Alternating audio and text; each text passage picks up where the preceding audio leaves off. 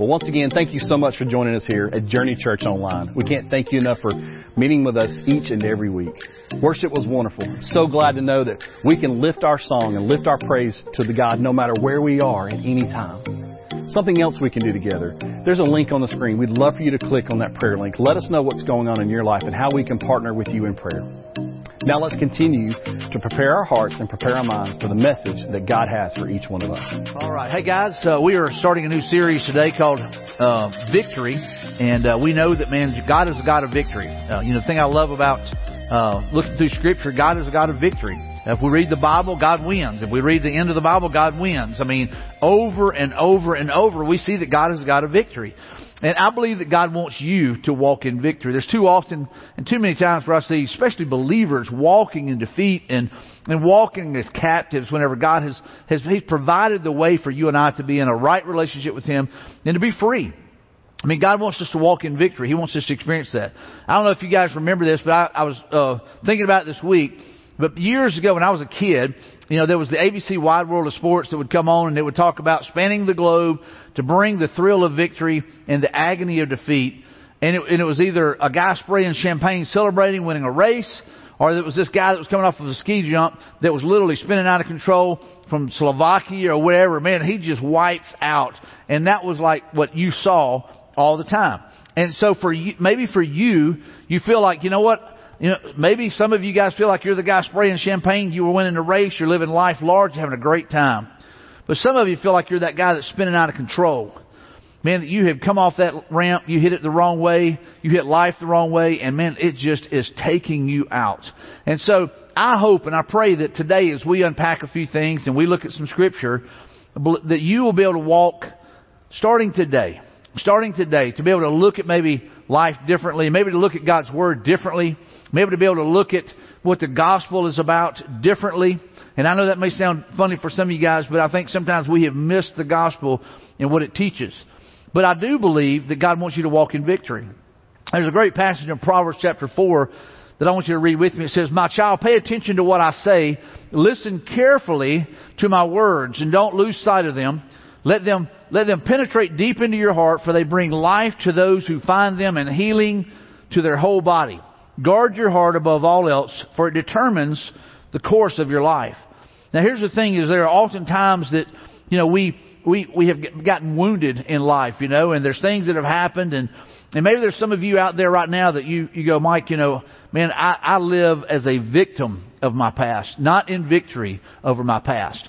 You know, and, and so there's times whenever we, we struggle with maybe what we've gone through, maybe the home that we grew up in, maybe the, the parents that we had, all these different things can come into play. But the, the, the thing is, is victory over our past is a matter of the heart. If you look back at that passage we just read, it, it made it clear. But victory is a matter of the heart. It says to guard your heart because it literally, it's what guides your life. You know, oftentimes we, we go through life and some of us have had bad starts. I get that. But we often go through life, we play the victim, and we're often playing the victim and, and we're blaming everyone else. You know, it's, uh, we blame our parents. We say, uh, you know, it's my parents' fault. And the reason I, I'm the way that I am is because my dad was this way or my mom was this way. And, and as a believer, that, that, that can't be the reason you're the way you are. Now, I, I do understand that our environment has an impact on us, but we don't have to be a product of our environment. We can overcome that you know, as, as an overcomer, as uh, one who follows Christ, we can be, uh, we can overcome anything. And, and so we, we blame our parents sometimes for how we are, but really what the issue is, it's our heart. It's our, our wounds that we're toting around, that we're hanging on to. And then a lot of times, like I said, we like to play the victim. We like to blame it on somebody else. And rather than take ownership, we want it to be somebody else's fault. So we blame our parents. We often blame our spouse. You know, maybe you don't have the marriage that you want, and you think, well, if I just had a different spouse, if I had a different husband, if I had a different wife, maybe it would be better because you, hey man, I got it going on here. You know, I mean, I've got I've got things uh, in order, but they are all screwed up. And so what we do is we blame them, we point to them, and we make it about them rather than about our heart issues. And so what we've got to be willing to do is say, God, help me to not blame my spouse, but God to be willing to take ownership of what, what are the things in my marriage, what are the things in my relationship with my husband or my wife that I can, I can take ownership of, that I can be responsible for and not blame them for. What are the things that need to change in me, God? What are, what are the areas of my life that have been hurt or wounded that I'm blaming it still on somebody else. Or maybe we, we blame it on our boss. You know, sometimes the poor old boss, he gets blamed for everything. You know, uh, he's not a good enough leader, he's too strong of a leader, he's too hard of a leader, he's too whatever. And so we blame it on our boss. We say, man, I'd be a good employee if I had a better boss. I'd be a better this or better that. And we blame it on our boss. And here's the thing. You are to work as unto the Lord is what the Bible says. You know, we're not to work as just under our boss. I mean, we, we work as unto God. And, and so oftentimes what we do is we blame it on our boss. It's our boss's fault. If he would do a better job, if he'd get me better this or whatever. But we have got to check the heart. And so the thing is, is we can't blame it on our parents, our spouse, or our boss. We'll blame it on someone. We're going to find somebody. It's the government's fault. It, you know, it's, it's my pastor growing up. It's his fault. It's our church's fault. It's, it's what, it's somebody else's fault. And so we have a tendency to go back and we want to blame or we want to push the blame on someone else rather than taking ownership and responsibility for what we have done wrong or maybe for what we look at wrong or what maybe what we choose to do that's wrong. And so here's what I would say too. God's Word brings life. God's Word brings life to those of us who find them and healing to our whole body as we let them penetrate deep into our heart. That, that's what that passage was saying. You know, if, if we look back at that passage there in Proverbs, it's saying that God's Word meant, hey, listen, listen closely, God is saying. Listen closely to these words. You know, let them penetrate your heart. Let them bring healing to your heart. Let them change you. And, and so, God's Word brings life. Brings life to those of us who find them. Healing to our whole body. And, and, it let, and, and whenever we, especially when we let them penetrate deep into our heart. And so what happens is a lot of times we go through life wounded we have broken hearts. We have damaged hearts. We have corrupt hearts. We have bitter hearts. We have angry hearts. And that's where the problem is at. So the thing is, your heart determines the life you live. Your heart determines the life you live. If you have a corrupt heart, you live a corrupt life. If you have a changed heart, you live a changed life. And so by living that changed life, man, people are able to look and say, man, there's something different about this guy, something different about this lady. Man, they're, they're living a changed life. Their heart's been changed. And that's what Jesus does when He changes your heart. It's not just a change of mind. Now that comes with it as well. Romans 12, 1 and 2 tells us that we have to be transformed by, by changing the way we think. But the thing is, is it's our heart. It starts with the heart. And so, the second thing is, is when your past is allowed to dominate your present, it stifles your ability to pursue God's plan for your future. So think about that. When, when, when your past is allowed to dominate your present, the current situation, in other words, your past is all you think about. In the present, you're still living in the past. You're, you know, you're not looking in the rearview mirror just kind of checking it out. It's like you're literally looking over your shoulder trying to drive going this way or trying to live in this moment, but you're looking over your shoulder and you're, you're trying to look out the, the back glass and it's no way to drive safely, no way to steer your life. But there's nothing wrong with having a rearview mirror that you check and remember, hey, where you came from, who you are, what God has done, how much He has redeemed you from. But the thing is, is too often we live driving down the road looking out the back window. And that's what, not what God wants you to experience. Your past is allowed to dominate your present. And that stifles your ability to pursue God's plans for your future. God has a, a plan and a purpose for your life. And He wants you to do incredible things. And if you're so caught up in the past that you can't move beyond those things, and you may need some help to move beyond some of those things. You may need other believers, and we're going to talk about that. You may need other believers that are counselors to help you walk through some things. So maybe you're out there today and you feel stuck. You know, maybe you're at a point where you feel just stuck. You're like, you know, Mike, I'm stuck in this situation.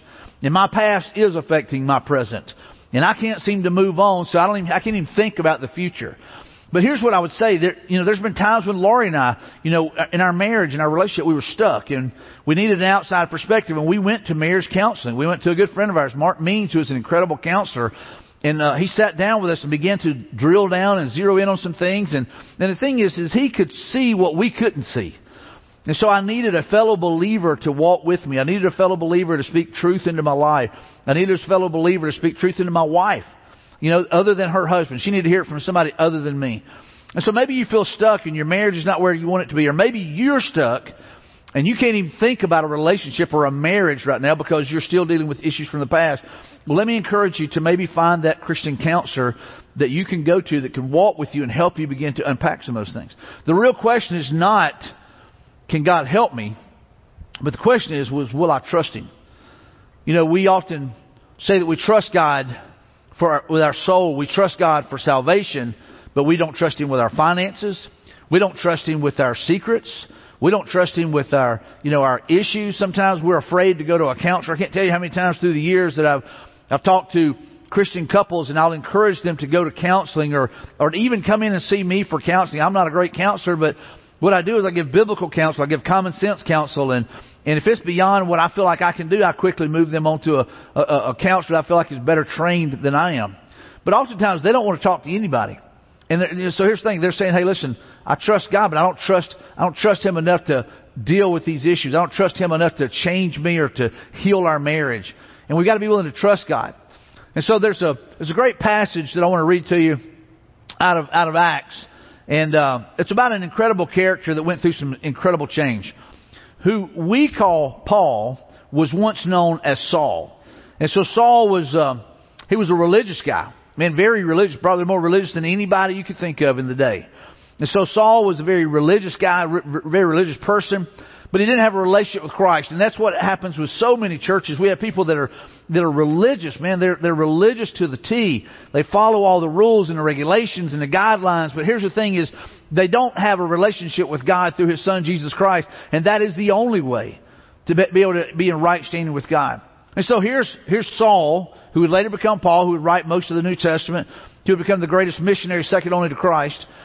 And so here is Saul, who literally you know, is going to have this incredible life change. Been super religious, been passionate about what he was doing, but man, he didn't know Christ. And if he didn't know Christ, he didn't know God. He was just religious. And so let's read about Saul. Saul had just been a part of helping murder Stephen. If you're familiar with the passage, you know, he's holding the coats and the jackets of the people as they stone Stephen to death. And so he is a, a murderer. He's an accomplished murderer, if nothing else. And so meanwhile, Saul was uttering threats with every breath and was eager to kill the Lord's followers. So he went to the high priest. He requested letters addressed to the synagogues in Damascus, asking for the, their cooperation in the arrest of any followers of the way. See, Jesus was known as the way, the truth, and the life. In early on, Jesus wasn't known as Christians. The people were not known as Christians. It was called the way. The teaching was called the way. So followers of the way he found there. He wanted to bring them, both men and women, back to Jerusalem in chains. And he was approaching Damascus on this mission. A light from heaven suddenly shone down around him. He fell to the ground and he heard a voice saying to him, Saul, Saul, why are you persecuting me? Who are you, Lord? Saul asked, and the voice replied, I am Jesus, the one you're persecuting. Now get up and go into the city and you will, and, and do what, I, you were told what you must do. The men with Saul stood speechless, for they heard the sound of someone's voice, but they didn't see anybody. They, they saw no one. So Saul picked himself up off the ground, but when he opened his eyes, he was blind, couldn't see. So his companions led him by the hand to Damascus, and he remembered he remained there, uh, remained there blind for three days and did not eat or drink. And now there was a believer in Damascus named Ananias. The Lord spoke to him in a vision, calling Ananias. Yes, Lord, he replied. The Lord said, Go over to Straight Street to the house of Judas, and when you get there, ask for a man from Tarsus named Saul. He is praying to me right now. I have shown him a vision of a man named Ananias coming and laying hands on him so he can see again. But Lord exclaimed Ananias, I've heard many people talk about the terrible things this man has done to the believers in Jerusalem. He's like, Lord, this guy, he's, he's looking for guys like me. I mean, he's wanting to put me in jail. He's wanting me to die. And God, you're sending me right over to him. But, but God is hey, listen, Ananias, just trust me. And, and, and he is authorized by the leading priest to arrest everyone who calls upon your name. But the Lord said, Go, for Saul is my chosen instrument to take my message to the Gentiles and to kings, as well as to the people of Israel. And I will, and, and I will show him how much he must suffer for my namesake. So Ananias went and found Saul he laid his hands on him and said, Brother Saul, the Lord Jesus, who appeared to you on the road, has sent me so that you might regain your sight and be filled with the Holy Spirit. Wow, it's powerful. Instantly, something like scales fell from Saul's eyes, and he regained his sight. And then he got up and he was baptized. Afterward, he ate some food and regained his strength. Saul stayed with the believers in Damascus for a few days, and immediately he began preaching about Jesus in the synagogue, saying, He is indeed the Son of God. Jesus is the Messiah. He's the promised one. All who heard him were amazed. Isn't this the same man who caused such devastation among Jesus' followers in Jerusalem? They asked. And, and, and didn't he come here to arrest them and take them in chains and to the leading priests? Saul's preaching became more and more powerful and the life, and, and the, the Jews in Damascus couldn't refute his proofs that Jesus was indeed the Messiah.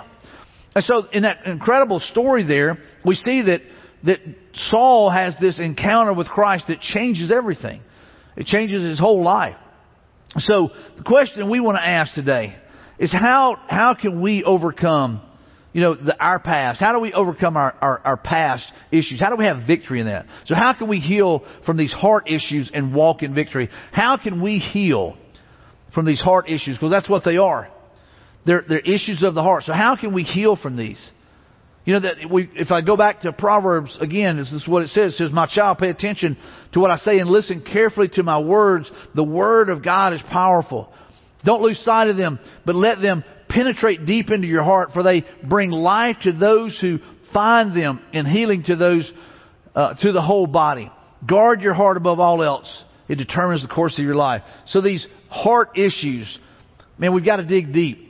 And so the first thing we got to do is this. Victory begins with a personal encounter with Jesus.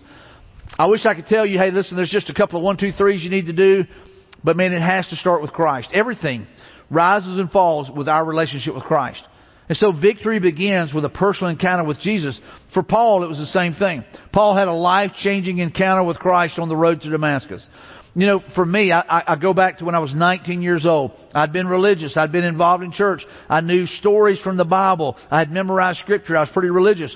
But I did not have a relationship with God through His Son, Jesus Christ. That happened at 19 years of age when I got on my knees, broken and asking Jesus to come into my life and to save me. I had an encounter with Christ and it's changed my life forever.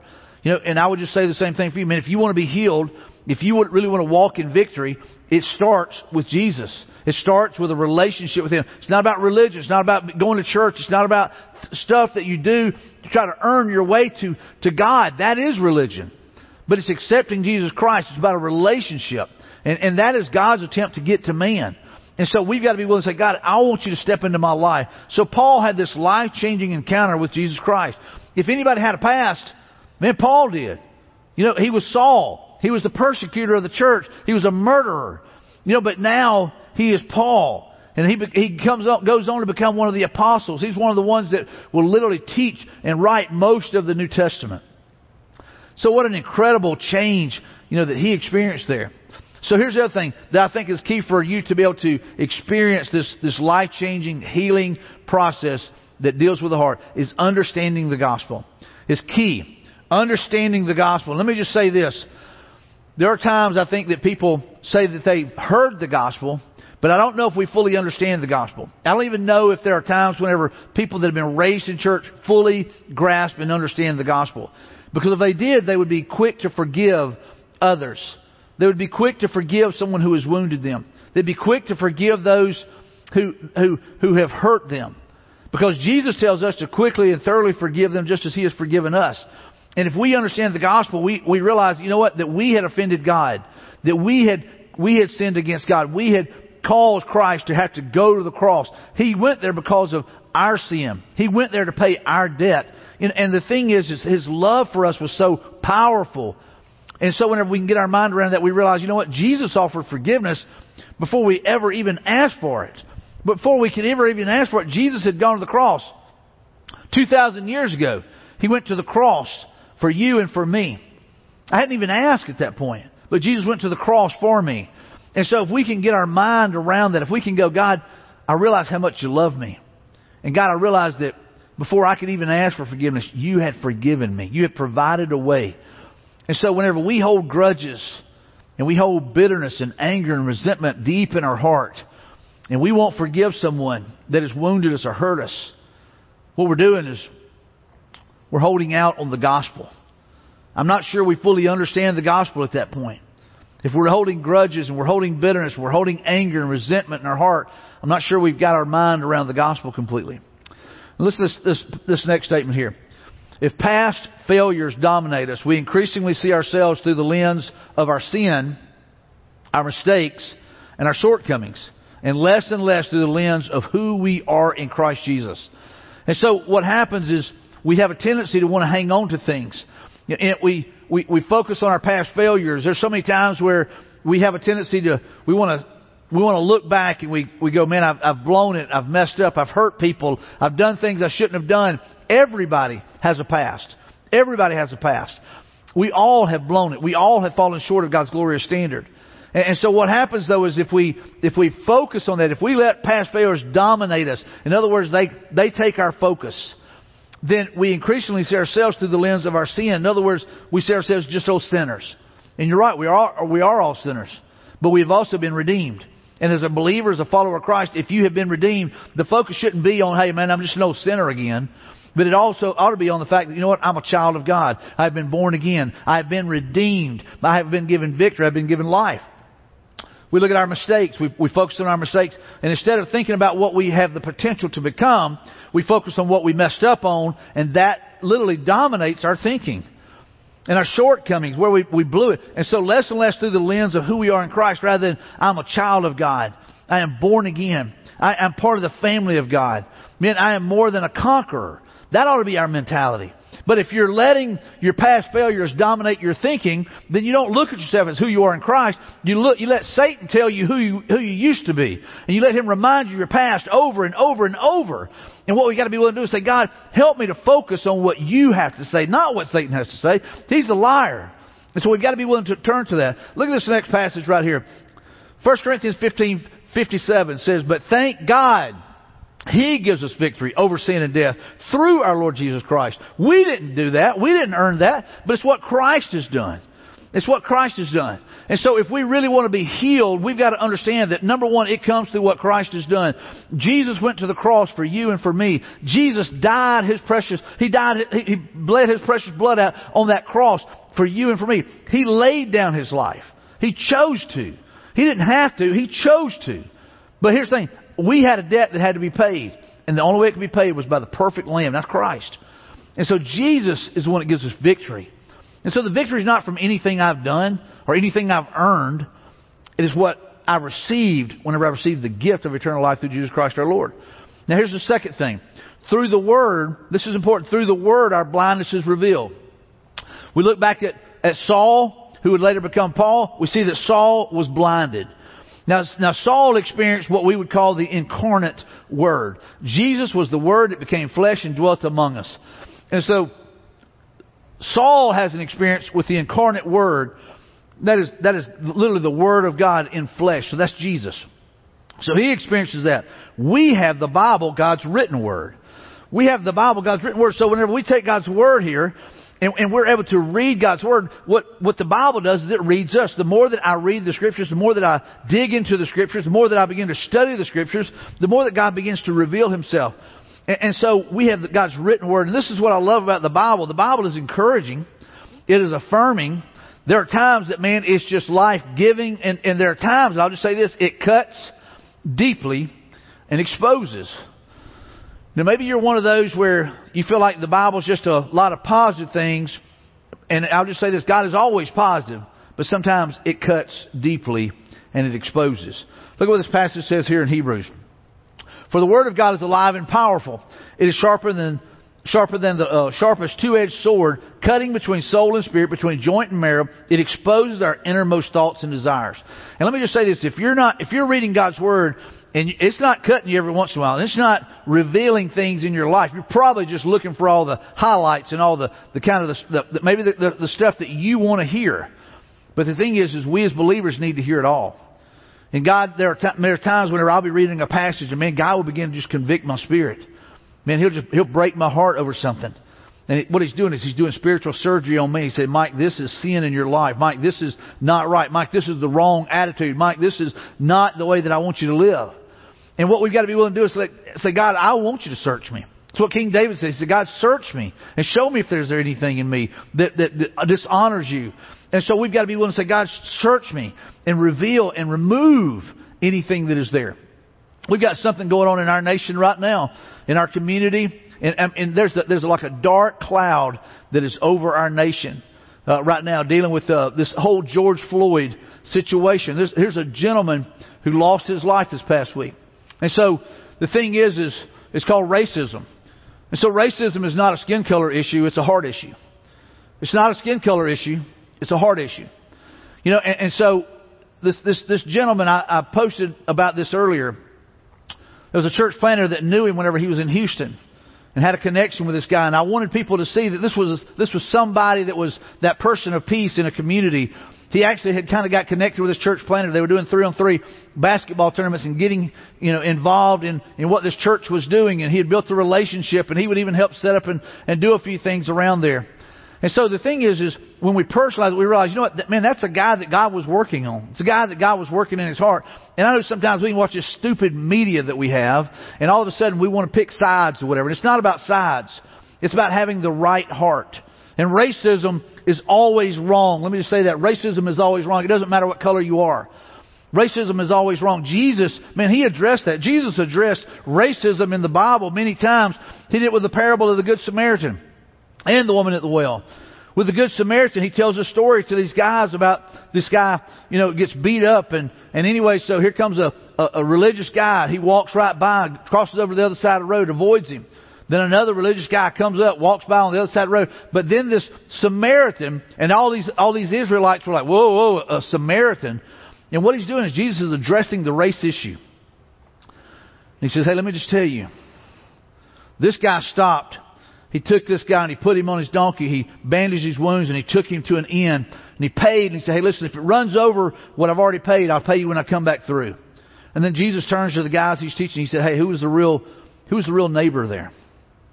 They said, The one that showed mercy. And then we look at the, the woman at the well. The woman at the well, here's, here's what I love. When Jesus approached a, a Samaritan woman, if, in the heat of the day, he reached, he reached across every line there was, every, every imaginable barrier, racial barrier, the cultural barrier, the gender barrier, the moral barrier. She was not a moral woman.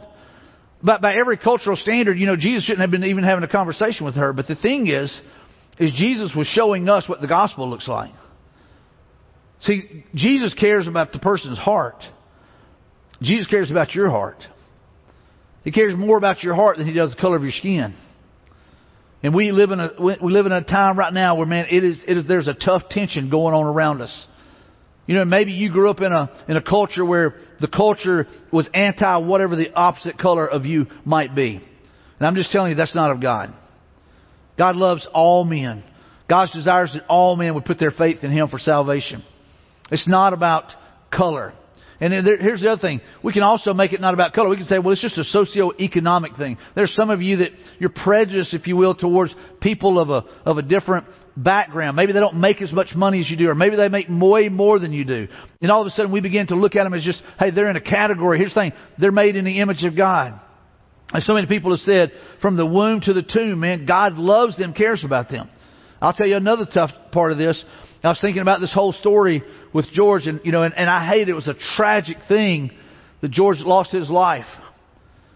But I think about the the police officer that had his knee in the back of his neck. That I think he did the wrong thing. But here's what I would say: Saul did the wrong thing. God still used him. Saul did the wrong thing. But God still used him. God redeemed him. So my prayer is not just for George Floyd's family, it's for any police officers, anybody out there that's doing the wrong thing, that has heart issues, that needs their heart changed. And, and we pray that, you know what, that God's going to do something in their life as well. And who knows, God may use them and their testimony down the road to grow the kingdom of God. I know some of you think, man, there's no way, Mike. I'm just telling you, the people of this day thought there was no way. Even the disciples thought there was no way that Saul would be doing this. But I'm telling you, it's not about what we think, it's about what God's plan is and God's purpose is. No matter what culture you grow up in, no matter what culture you grow up in, the gospel changes you. No matter what culture you grow up in, the gospel changes you. I grew up in a culture that was racist. I grew up in a culture that, man, I, you know, I've, I've heard it from all sides, but I'm just telling you, whenever I gave my life to Christ, God changes you. Saul became Paul and everything changed. He was not the same guy. At the deepest part of you, the heart, and I'm just saying there's some of you that you've grown up in church, you may be super religious, but I hope that you understand the gospel, that the gospel changes you. And if you're still holding on to racism, if you're still holding on to, to, to, grudges, if you're still holding on to bitterness, if you're still holding on to judgmental mentalities towards people because they don't look like you and they don't dress like you, then here's the thing. You have got heart issues you need to deal with. And you've got to understand that the gospel changes us. If it doesn't change us, then Jesus died for nothing. We've got to be willing to say, God, change me. And God, reveal to me, is my heart corrupt? Maybe you had an uncle or an aunt or a dad or a mom that was feeding you the lies of this world, but yet Jesus comes along and says, hey listen, I want you to love everybody. I want you to love everybody no matter what color they are, no, no matter what background they come from, no matter what tier or what level of life they come from. I want you to love them enough that you would be willing to sacrifice for them, that you'd be willing to lay down your life so that they might have life. And so we've got to be willing to say, God, I want what you want, not what this world claims is so important. So all believers, this, this is important. This third thing is so, so critical. All believers need this. The Holy Spirit heals our blindness as we walk with, with other believers. And let me tell you something. There's nothing to me that I love better than to be a part of a church that is diverse, that has people of all colors. It's one of the things I love about Journey Church. You know what? We have people of all colors, all kinds of backgrounds. You know, we have blue collar, white collar, no collar. We have everybody here. And I love that. But here's the thing. The Holy Spirit heals our blindness as we walk with other believers. I think sometimes whenever we, we are around people that are not like us, we learn the most. Ananias was, I love this, Ananias was obedient to go and pray over Saul. He was, he was obedient to go. You know, God told him what to do. Now, he was a little bit hesitant, but he was obedient and he went. And he went and he prayed over Saul. There's people that you need to be praying over right now. People you just need to go to and say, man, I love you. I just want to pray for you. People need to be on the phone calling them up. Hey, listen, I love you. I want to pray for you. I know that this, this, this darkness is over our nation right now, but I just want to call and let you know that, man, I love you and I'm praying for you. Here's another thing. Ananias was obedient to the Great Commission. He baptized Saul.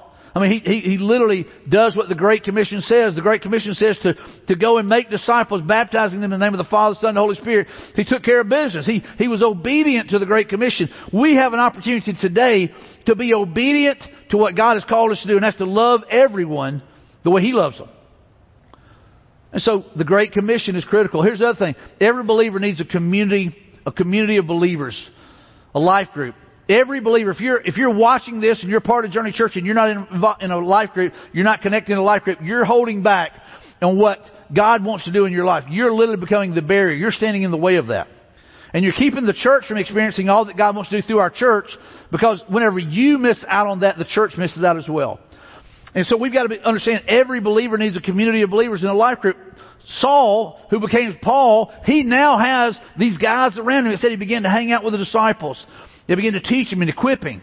And they, they, they were training him in the things of, of righteousness. And here's the other thing. All believers need someone to teach them. I don't care what age you are. You may be 85 out there right now, but I'm just telling you, you need somebody in your life that can teach you. Somebody that's a little bit ahead of you. And it doesn't have to be that somebody has to be older than you physically.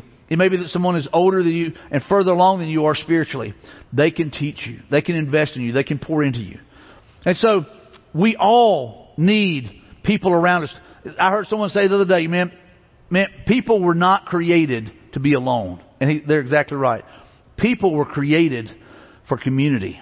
God created us that way. That's why some people are having such a tough time in this pandemic.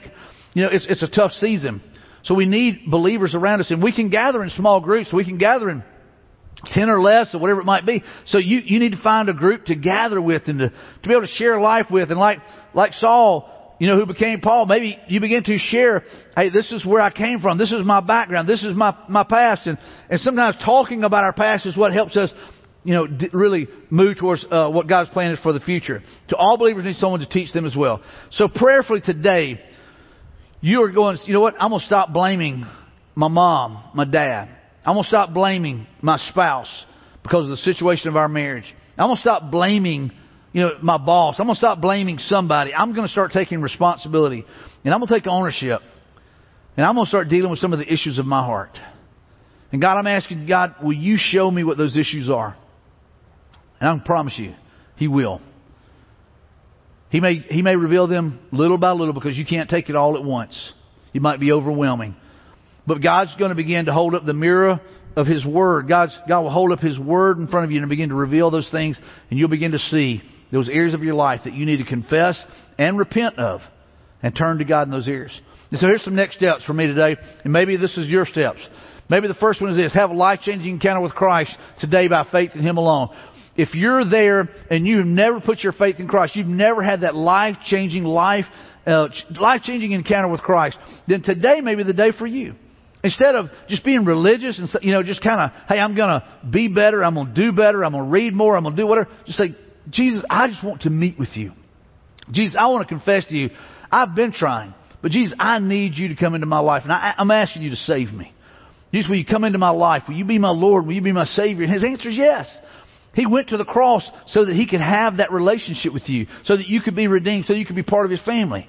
And so instead of trying to earn it, what if you just receive the gift of eternal life and, and by faith and realize, hey, it's not anything that I earn, it's just what I receive. It's by faith in what Christ has done. And so maybe today that's the most important step that you take. And then here's the second one. Allow the Word of God to reveal the deep heart issues you need to confess and repent of right now. Just say, God, maybe I have been racist. God, I want to ask you to convict me of it. God, I want that removed. I want you to do spiritual surgery in my heart right now. God, remove whatever has been poured into my life, the lies that have been told to me, whatever I have believed. Maybe I believe the media, maybe I believe my family, whatever. God, I want to believe your word. It's what lasts forever. Two things will last forever. The souls of men and the word of God. And so the thing is, is God, I want your word in my heart. Not bitterness, not anger, not resentment, not hate. But God, I want to love people the way that you love them. And I want to be willing to serve them the way that you are willing to serve. So God, will you change my heart? And if we'll allow the Word of God to begin to search us, I'm just telling you, even some of the scriptures been read today, I believe is convicting some of you just like it's convicting me. And that we need to do business with God and say, God, clean this area up. God, forgive me for this. And then here's the last one. Join a life group with other believers and learn from them. Man, it's one of the things that you need to do. It's one of the things that I need to be a part of. I need, I need guys in my life. I need guys that love me, that will, will speak life into me, that will challenge me, and at times maybe share a word that cuts deep. And so I want to encourage you, man, get involved in a life group. Get, you know, contact Pastor uh, Brandon. He would love to get you connected in a life group.